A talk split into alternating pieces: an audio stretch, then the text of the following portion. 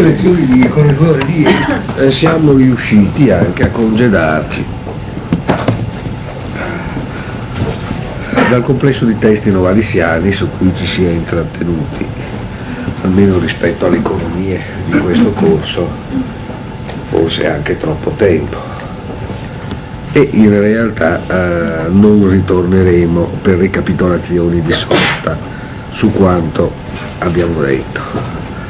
Eh, però indubbiamente eh, l'incontro di oggi è per così dire eh, dedicato ad una transizione che, emancipandovi dal riferimento novalisiano, rilancia alcuni temi che grazie ad esso sono portati in primo piano, ed è un raccordo singolare perché è un raccordo verso una conclusione, perché nel giro di queste lezioni la porzione relativa al tema dell'ascolto di questo corso dovrà avere la sua conclusione, perché inizi non troppo sacrificata l'altra, che procederà con stili espositivi parzialmente diversi e con una relativa continuità di sostrato tematico, come risulterà poi evidente, procedendo analiticamente su testi beniamiani e in particolare sul dramma barocco tedesco. Eh, prima di venire alla, alla riflessione che volevo proporvi quest'oggi, dopo la prossima settimana vi saranno alcuni testi novecenteschi che in una forma un po', se volete, scontata chiuderanno a ring, eh, ritornando agli spunti iniziali, eh, l'esposizione sul tema dell'ascolto. Eh, prima di iniziare quei testi eh, una avvertenza di carattere pratico. Mm. Eh, nonostante la eh, propensione di chi vi parla a tenere comunque lezione, anche quando le sue condizioni di voce lo rendono, rendono la cosa mh, più eh, iscrivibile sul registro del comico che di quello sulla, della comunicazione culturale, è possibile che lunedì prossimo le due lezioni saltino, non è detto, è possibile. La ragione in questo caso non è di carattere nosologico, ma è organizzativo, nel senso che lunedì prossimo è prevista una commissione d'esami per l'ammissione a una scuola di specializzazione. Di questa commissione io faccio parte, e visto che la commissione inizia ad esaminare severamente i suoi eh, esaminandi alle nove di mattina, bisognerà vedere se è possibile per me ottenere una pausa parziale o totale di due ore, o seppure il funzionamento della commissione per la sua regolarità richiede che io stia lì la mattina. Sotto questo profilo io vedrei ovviamente con mezzi modernissimi, bigliettini, cartelli, amici pietosi che vengono qui allora all'inizio delle lezioni a informare, di farvi sapere se le lezioni si possono tenere o no. Ecco, quindi ripeto, è una, è una possibilità a rischio, tenetelo presente per l'organizzazione dei vostri tempi, insomma, no? Cioè può darsi che le lezioni, le due ore di lezioni lunedì non ci siano, da martedì tutto regolare, come al Signore piacendo, come si diceva una volta. Ecco, eh, sì, ecco cosa che vi pregherei in questo caso di comunicare ad altri che sapete hanno la bizzarra consuetudine di venire a queste lezioni almeno alcune volte, magari vorrebbero venirci proprio in una delle circostanze in cui, per fortuna o per sfortuna che sia, chi vi parla non c'è. Detto questo, eh, nel corso delle ultime lezioni una, un riferimento era divenuto eh, in misura crescente centrale, centrale perché occupava una funzione per così dire strategica in quel riconvergere del discorso su se stesso a mostrare, questa almeno era l'intenzione, la sua interna coerenza. E d'altronde il tipo di ragionamento che abbiamo proposto è di quelli che tendono per così dire a trovare anche nella propria abolizione la propria perfezione, no? Un po' come quando si diceva che l'incorporeo velo della Madonna, ricordate le lezioni di ieri, è in realtà il luogo in cui sono veramente le cose che vela e lo sguardo che lo guarda, riscontrandolo come velo di ciò che è velato. un po' come nell'Annunciazione si ritrova anche immediatamente l'incarnazione che essa annuncia, e tutte le figure che sembrano messe in comunicazione da essa, in realtà da essa sorgono. E in questo senso l'annunzio che le collega, in realtà annunzio che viene rivolto a noi, perché la sua accoglienza lo faccia essere realmente, sia come annunzio sia come realizzazione, e perché questa realizzazione consenta allora a noi di essere a nostra volta. Questa dopo tutto è la dinamica dell'ascolto su cui siamo andati insistendo. Niente di più attivo che ascoltare, perché bisogna fare avvenire in noi ciò che si ascolterà. Ma nello stesso tempo, in questo movimento, nulla può essere riferito all'immagine di una soggettività forte e volitiva, perché ascoltare è veramente ascoltare, è veramente artisticamente abbandonarsi a una musica che quanto più accoglieremo, tanto più sarà nata da noi.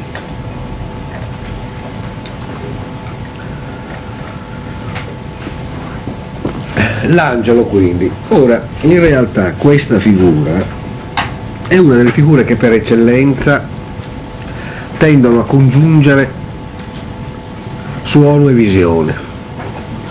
Non a caso, come avete visto, Novalis meravigliosamente alla fine ci presenta soltanto il battito d'ala nell'araldo celeste. Questa è una caratteristica, per così dire, particolarmente profonda, avanzata, rivelatrice della natura angelica, perché raccorda l'immagine dell'angelo a quella dell'istante.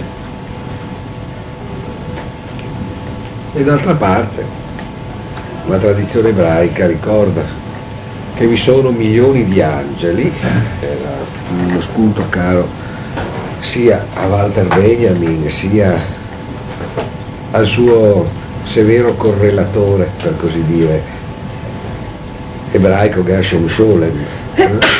che vi sono angeli, milioni di angeli, che nascono e vivono un solo istante, per cantare in un'unica nota la gloria di Dio.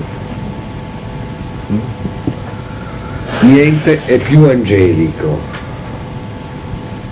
che un fruscio d'ala. E il grande Jalāl ad-Dīn Rumi, già citato altre volte in, corso, in questo corso, il grande poeta persiano, si parla in una suo, sua composizione famosa del cavaliere angelico, del cavaliere celeste, dicendoci appunto: il cavaliere celeste è passato, la polvere dorata sollevata dal suo cavallo è qui, lui è più avanti nell'infinito. Mm. Eh, sotto questo profilo l'ala dell'angelo ha qualcosa che apparenta assai strettamente a quella manifestazione divina che è la giustizia, perché eh, come, la, come la giustizia l'ala dell'angelo folgora e incenerisce.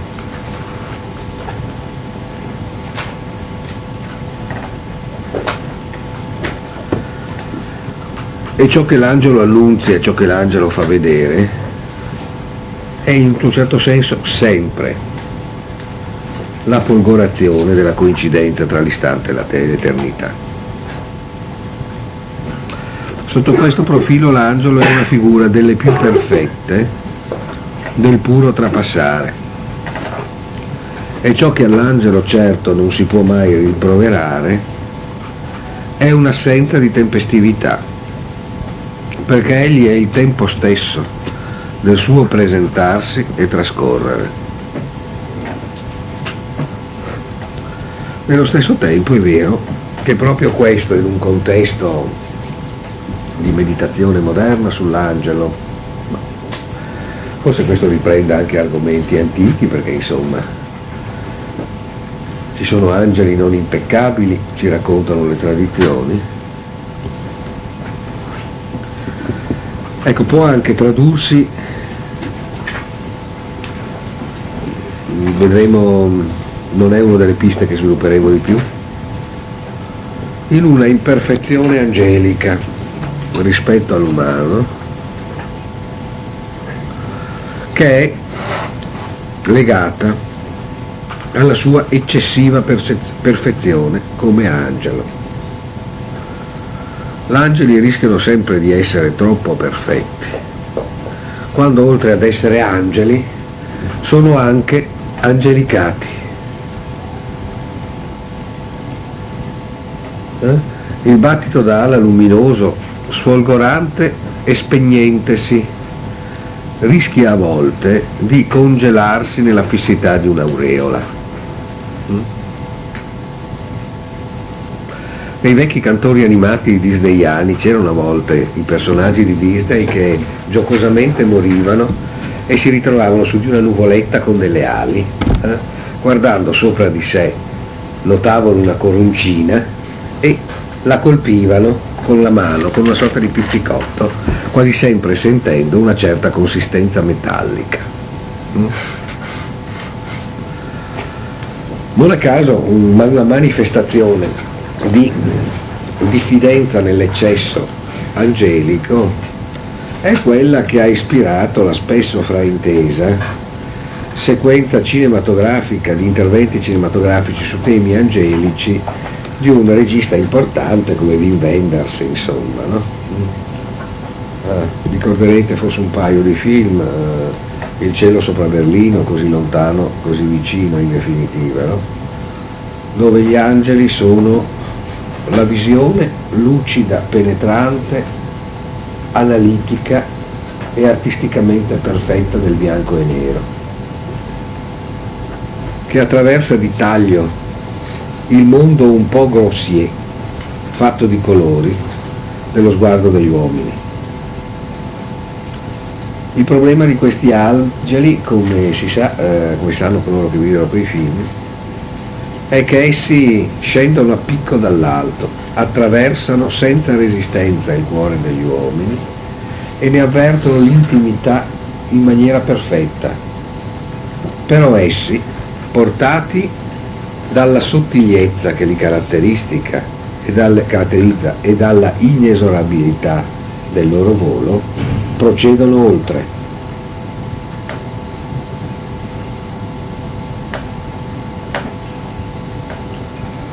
L'angelo nella incarnazione, l'angelo nell'annunciazione della incarnazione annuncia anche un luogo di arresto, qualcosa che agli angeli rischia di essere in qualche modo negato,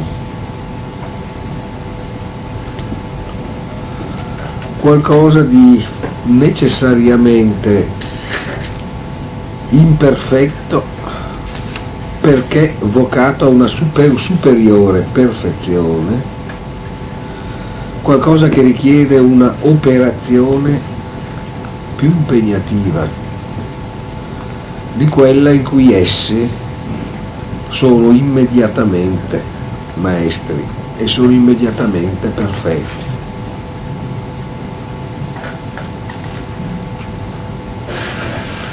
In quella visione, non a caso, gli angeli desiderano diventare uomini.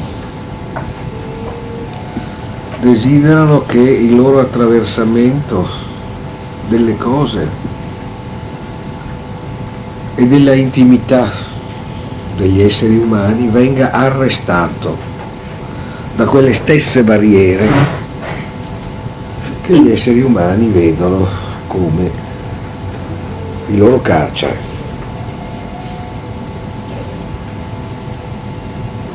Ora, questo tema, che è un tema che apparenta agli angeli ad una grande situazione novecentesca che, per così dire, eh, la cosa, questo indubbiamente anche ci interessa, ci propone contemporaneamente una dissoluzione di un orizzonte umanistico, unitamente però ad una dissoluzione della tematica, a suo modo anch'essa umanistica, della divinizzazione dell'uomo. Come dire, non siamo dei e non vogliamo diventarlo.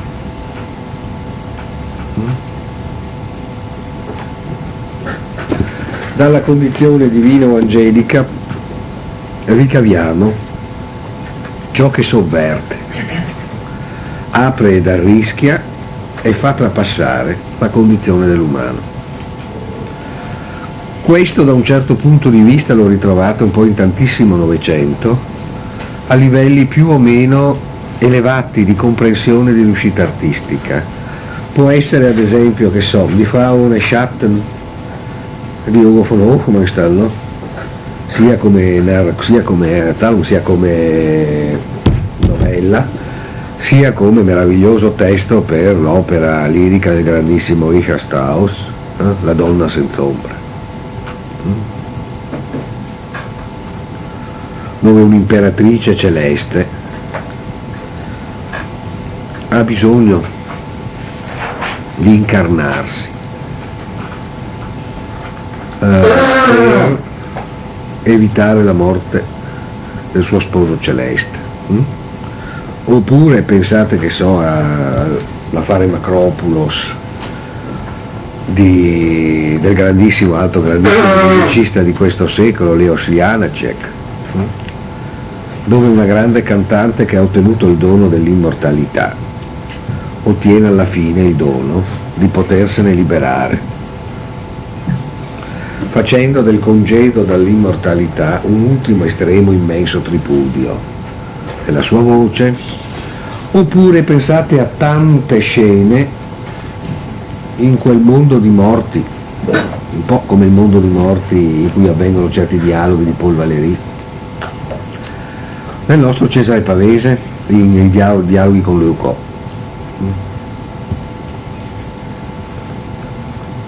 Che sembrano in qualche modo riecheggiare attraverso percorsi che sono quelli del pensiero moderno, l'antica formula già fissata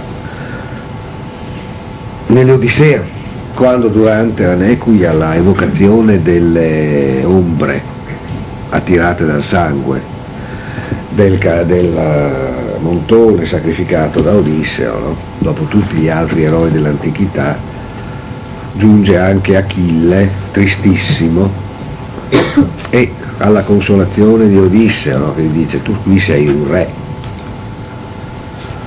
la tua fama ti rende insigne tra tutte le ombre. Allora la sua famosa risposta, no? Preferivi essere l'ultimo dei miei servi in vita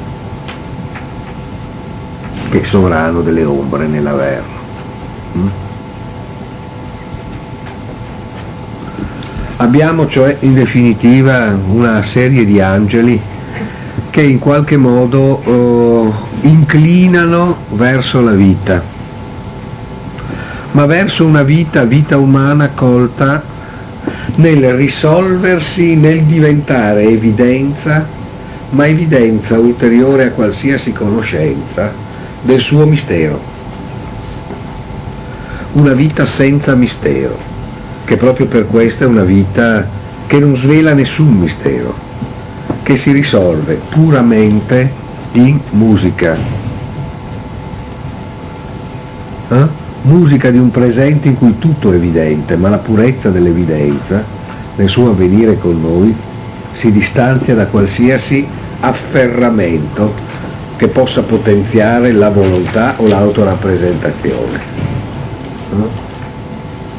Qualcosa di un sì alla vita nicciano, prodotto però sottovoce, o forse solo pensato, o forse quasi soltanto chiudendo gli occhi, un po' come per abbandonarvisi, così come ci si abbandona a un sonno.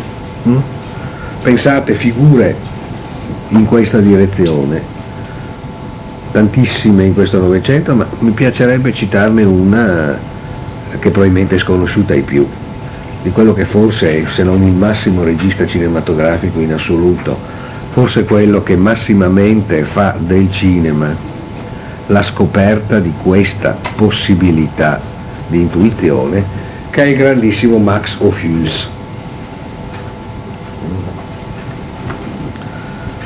si esorta conseguentemente coloro che hanno interesse per la celluloide, che lì viene usata con particolare maestria, a vedersi film come La Ronde o, o Le Bijoux de Madame O, L'Histoire de Werther o Le Maierling a Sarajevo. Bene, per questo pensavo di leggervi, ma in una forma molto rapida, eh, brutalmente scotomizzante,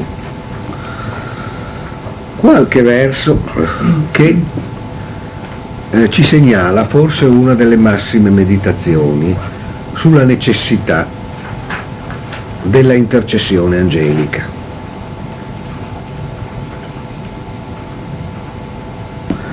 Nel contesto novecentesco, che è una composizione nota, notissima nel contesto anglosassone, di Wallace Stevens. Wallace Stevens è un caso anche biograficamente molto angelico in questo senso. Poeta probabilmente massimo in lingua inglese di questo secolo, visse un'esistenza tendenzialmente molto quieta, almeno così sembrava all'esterno. Nella prima metà di questo secolo negli Stati Uniti, fu durante tutta la sua vita un altissimo dirigente di una compagnia di assicurazioni. Uh, ricco, molto ricco, uh, di eccellentissima famiglia, prestigiosissimo dal punto di vista professionale e credo scafato, disincantato e pescecane la sua parte quanto necessario per essere un capitalista americano rispettabile, e nell'accettazione senza brividi di insofferenza per la scarsa polipoeticità di tutto questo, poeta di acuminatissima capacità di penetrazione della realtà come miracolo.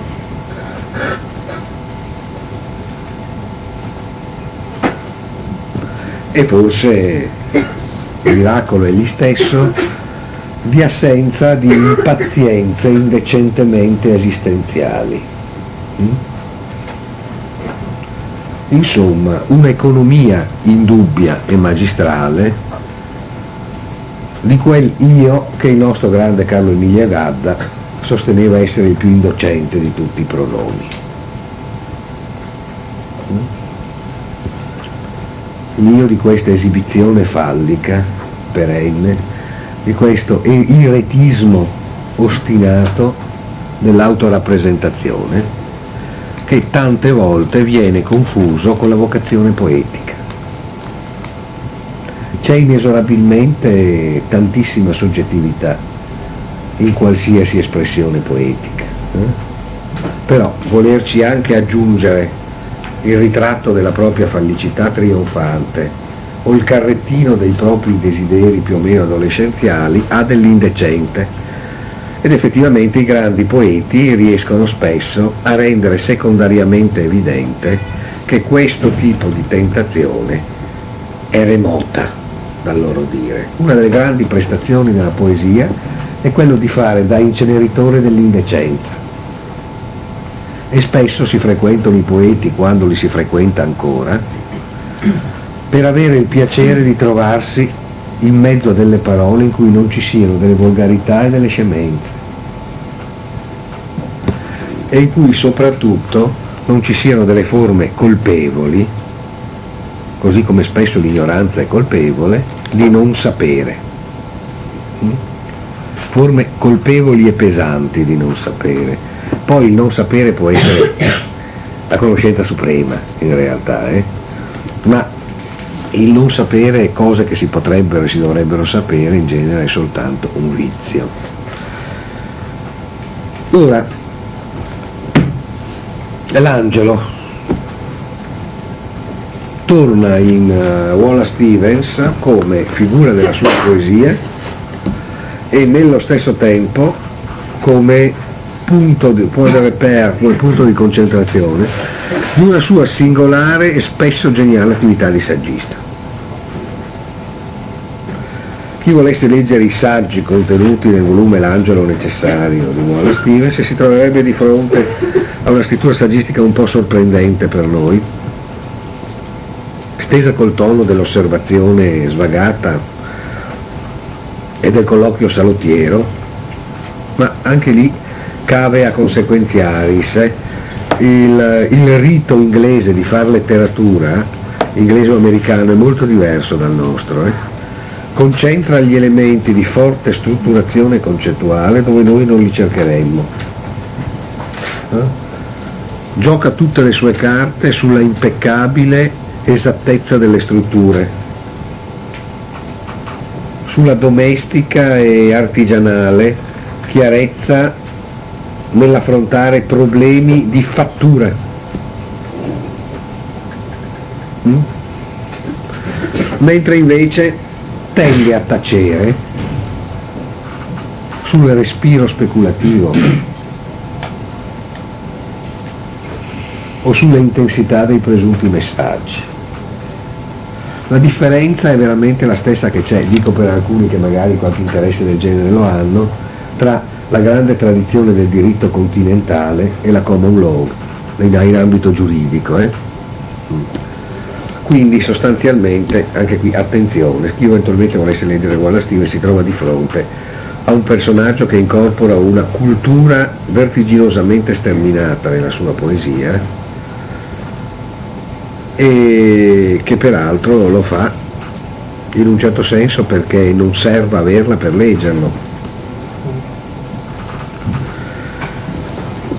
Quasi sempre, dico una cosa che ho tentato di ripetere più volte, così come quando ci si occupa di poesia, di filosofia o quasi tutto ciò di cui vale la pena di occuparsi, il novantanove per cento di ciò che si fa è essenzialmente tentare di distruggere ciò che occupandosene guasta ciò di cui ci occupiamo. L'esercizio critico, storico-letterario, storico-filosofico è per lo più, come possiamo dire, l'attività di una guardia carceraria della poesia o del pensiero. Quasi tutto ciò che si fa al suo meglio sta nell'uccidere il secondino che è in noi.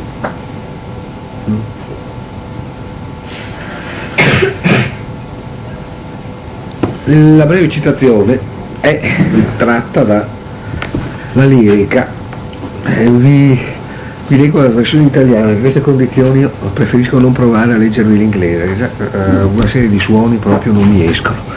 Eh, si intitola L'angelo circondato da paysan, cioè da contadini.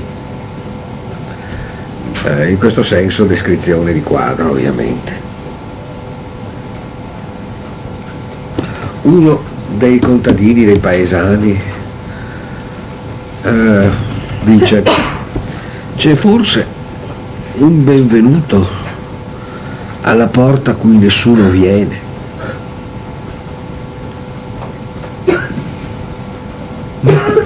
Questa, basterebbe questo per sviluppare una piccola branche di un corso, perché il tema su cui molti poeti si affaccendano si può riassumere in questa formula: come tornare dove non si è stati,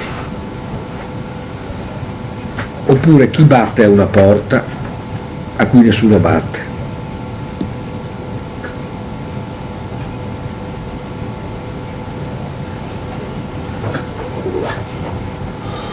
Ovvero sia la scoperta di uno spazio incollocabile spazialmente, di un tempo incollocabile temporalmente, che rende paradossale il nostro linguaggio e chiede al paradosso di darvi comunque una possibilità di verità.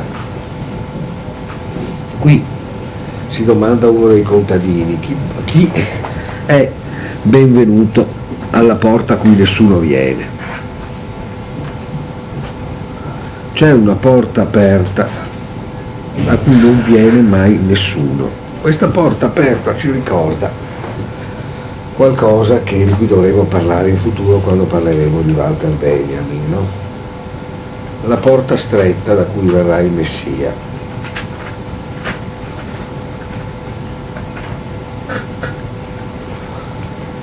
Uh, di cui non diciamo nulla, se non per dire che vi sono porte che hanno la caratteristica di non essere mai dove si guarda per vedere chi arriva.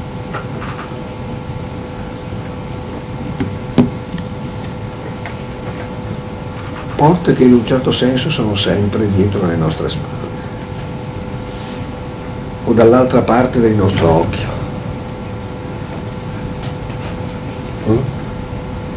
porte di un arrivo sorprendente, porte che non possono essere viste come quelle in cui normalmente arriva qualcuno, perché sono porte che anche non ci sono. Ci sono soltanto quando arriva qualcuno. Sono le porte di chi arriva producendo col proprio arrivo la propria porta. Ma sono anche porte che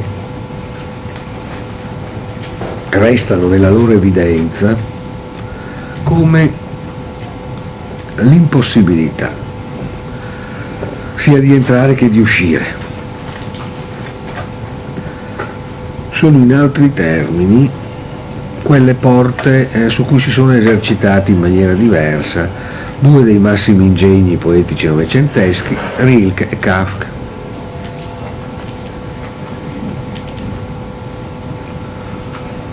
La porta la cui soglia può essere logorata ogni giorno da un passo che progressivamente la sacralizza, rendendo la soglia attraverso la quale si passa continuamente in un invisibile, che è l'anima stessa del mondo visibile. Quella soglia attraverso la quale si passa in una visibilità del mondo, che non è quella del mondo guardato, ma del mondo che vede, nella visione allo sguardo, oppure quella kafkiana, quella ad esempio del contadino di fronte alla legge, mm? Queste porte eh, che non si apriranno mai, o si può pensare che si aprano soltanto per l'insopportabilità dell'orrore.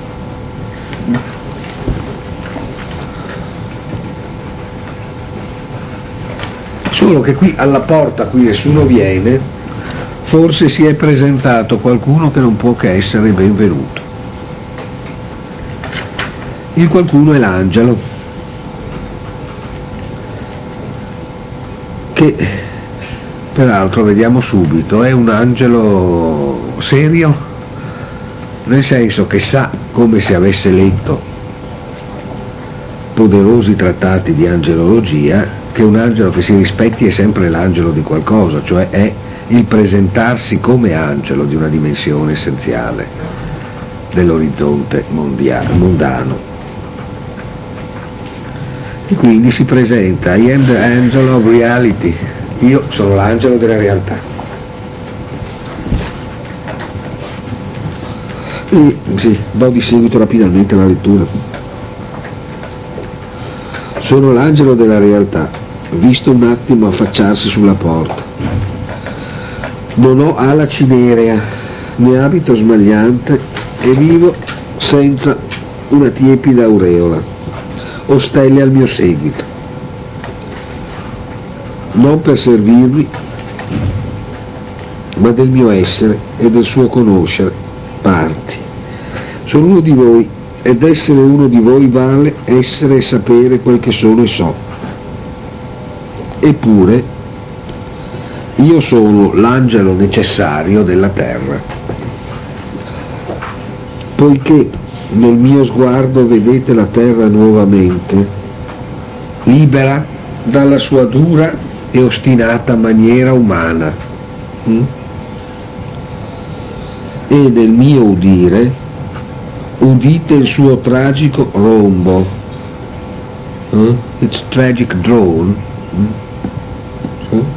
liquidamente sollevarsi nei suoi liquidi indugi, come parole d'acqua nell'onda, come sensi detti, con ripetizioni e approssimazioni. Non sono forse io stesso una sorta di figura approssimativa, una figura vista o vista appena un istante, un uomo della mente, un'apparizione apparsa in apparenze, tanto leggere a vedersi che se appena giro la spalla me ne vado e sparisco. La traduzione era quella di Bacigalupo, che io ho ritoccato in alcuni casi perché, perché preferivo una traduzione più letterale. E l'angelo della realtà, vabbè, l'angelo della realtà conseguentemente, ho visto che l'esercizio consiste nel dire in due minuti che cos'è l'angelo della realtà, mi affido al commento a tre distici centrali. L'angelo della, l'angelo della realtà, come dice, è uno di noi, è il suo, ed, è, ed è la sua essenza non essere altro che uno di noi. Eppure egli è l'angelo necessario della terra. Perché? Perché nel suo sguardo, cioè nello sguardo con cui l'angelo ci guarda, che può diventare il nostro sguardo, perché la caratteristica dello sguardo dell'angelo è di divenire il nostro sguardo. Dopotutto egli non fa che a metterci a disposizione il nostro volto come suo. Nel suo sguardo la terra diviene nuovamente libera dalla sua dura e ostinata maniera umana. Questo, la terra, quel nostro essere anche noi, soltanto noi, torna ad essere libera dalla sua troppa umanità. La terra, la terra torna liquida, plastica, disponibile e viva, emancipata da quella terrestrità mesta che la rende partecipa, partecipe del nostro concepirci come creature dolorosamente consegnate alla terra. Nel mio udire, cioè nell'udito dell'angelo, vista e udito assieme, eh? come vi dicevo, voi udite il tragico rombo sollevarsi nei suoi liquidi indugi e sentite parole che hanno la fluidità, la duttilità. Ricordate il, can- il lino di Goethe, no? Di Goethe, pardon, eh, il Cantico degli Spiriti sulle acque, no? Che hanno la fluidità, la duttilità dell'acqua.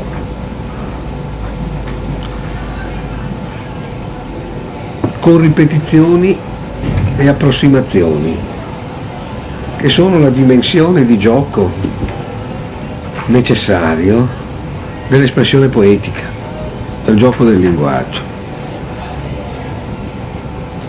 Ecco, in questo l'angelo effettivamente consente di ascoltare la terra, libera da quel silenzio a cui la condanna la troppa umanità con cui gli uomini concepiscono la condizione umana. La terra, come un angelo allora, può venire e attraversarci. E allora forse si potrebbe di corsa chiedersi se qui Wallace Stevens non ci stia aiutando a capire il verso famoso della nona duinese, no? Questo tu vuoi, terra, forse, invisibile risorgere in noi, invisibile risorgere in noi. Vabbè, eh, riprenderemo e poi concluderemo questa parte. Ripeto, per lunedì è possibile che le due lezioni non ci